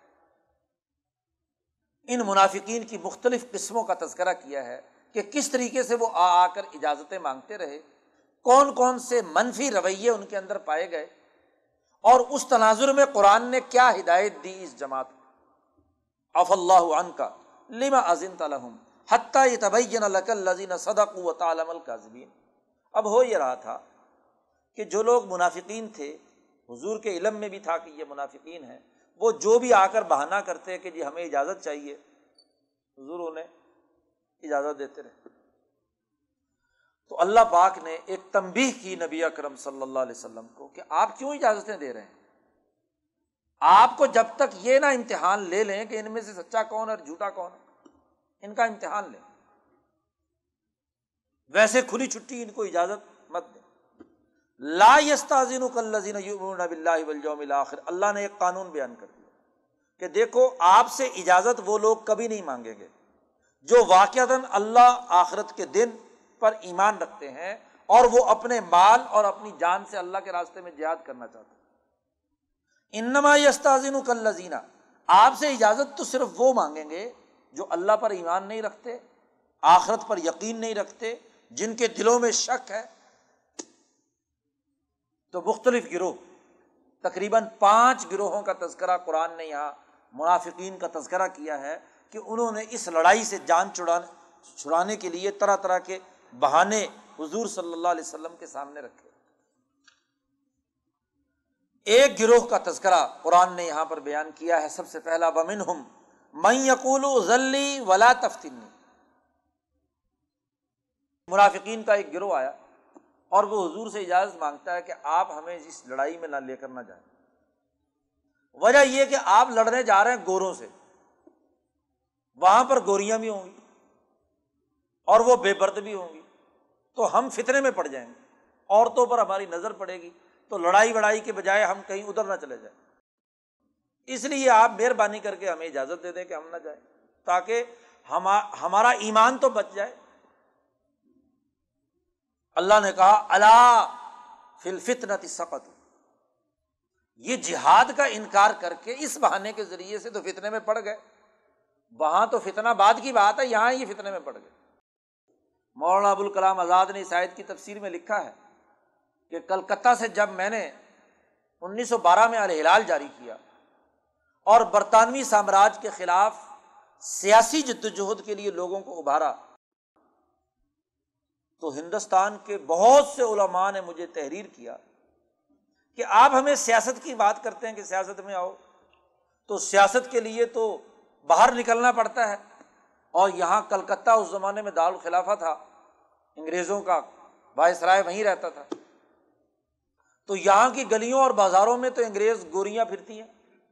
ہماری نظر ان پہ پڑتی ہے اور ہمارا ایمان خراب ہو جائے گا۔ تو سیاست میں آنے سے ہمارے ایمان کو خطرہ لائے تو مولانا آزاد نے اس آیت کی تفسیر میں لکھا کہ اکثر علماء نے سیاست سے پیچھے ہٹنے کے لیے یہ بہانا اختیار سوائے ایک مولوی تفسیر میں مولانا آزاد نے ایک آدمی کا نام لکھا سوائے ایک عالم اور وہ شیخ الہند مولانا محمود حسن۔ جنہوں نے میرے اس کام کی تائید کی، میری سپورٹ کی، مجھے تحریری طور پر بھی اور اپنی ساری جماعت کے ساتھ بھی متعارف کرایا کہ ہم تیار ہیں اس کام کے تو اللہ فلفتنتی سقت و ان نہ جہنم المحیط تم بالکافرین۔ اس کی وجہ سے ایسی جہنم ان کے چاروں طرف ہوگی جو ان کا احاطہ کیے گا قرآن حکیم نے اور ان کی حرکتیں بیان کی ہیں کہ کس طریقے سے یہ انہوں نے مسلمانوں کو تنگ کیا، منافقین نے۔ تفصیلی تذکرہ قرآن حکیم نے بیان کیا ہے۔ المنافقون والمنافقات بعضهم من بعض۔ ان کی خرابیاں بیان کرنے کے بعد نبی اکرم صلی اللہ علیہ وسلم کو دو ٹوک حکم اللہ نے دیا ہے۔ یا یوہن نبی جاہد الکفارا والمنافقین۔ کافروں سے بھی جہاد کیجیے اور ان منافقوں سے بھی جہاد کیجیے اور وغلوز علیہم اور ان پر سختی کیجیے ماں باہم جہنم ان کا ٹھکانا جہنم ہے وہ بھی اصل مسئلہ ہر پارٹی کو اپنے میں سے جو منافقین ہیں، ان کو نکال کر الگ کر دینا۔ کیونکہ سب سے زیادہ کمزوری اور تباہی منافقت کی وجہ سے پیدا ہوتی ہے۔ اب لوگ کہہ دیتے ہیں کہ جی یہ مسلمان حکمران ہیں ہمارے حکمران تو مسلمان ہیں، تو کیا مسلمانوں کے خلاف بھی جہاد ہوگا؟ جاہد الکفارا والمنافقین۔ کیا یہ منافقین نہیں ہے نام اسلام کا لیتے ہیں اور کام سامراج کا کرتے ہیں۔ شیطانی اور تاغوتی قوتوں کے ساتھ تعلق رکھتے ہیں۔ تو یہ حکمران طبقے بظاہر اسلام کے حامل ہیں۔ لیکن منافقت، اب ان منافقین کے خلاف واضح طور پر جہاد کا حکم۔ جاہد الکفار ول منافقین اور یہی نہیں کہا، بلکہ اللہ نے کہا وغلز علیہم ان پر سختی کیجیے۔ سختی کا مظاہرہ کیجیے۔ کیونکہ یہ مارے آستین ہیں، اندر کے لوگ۔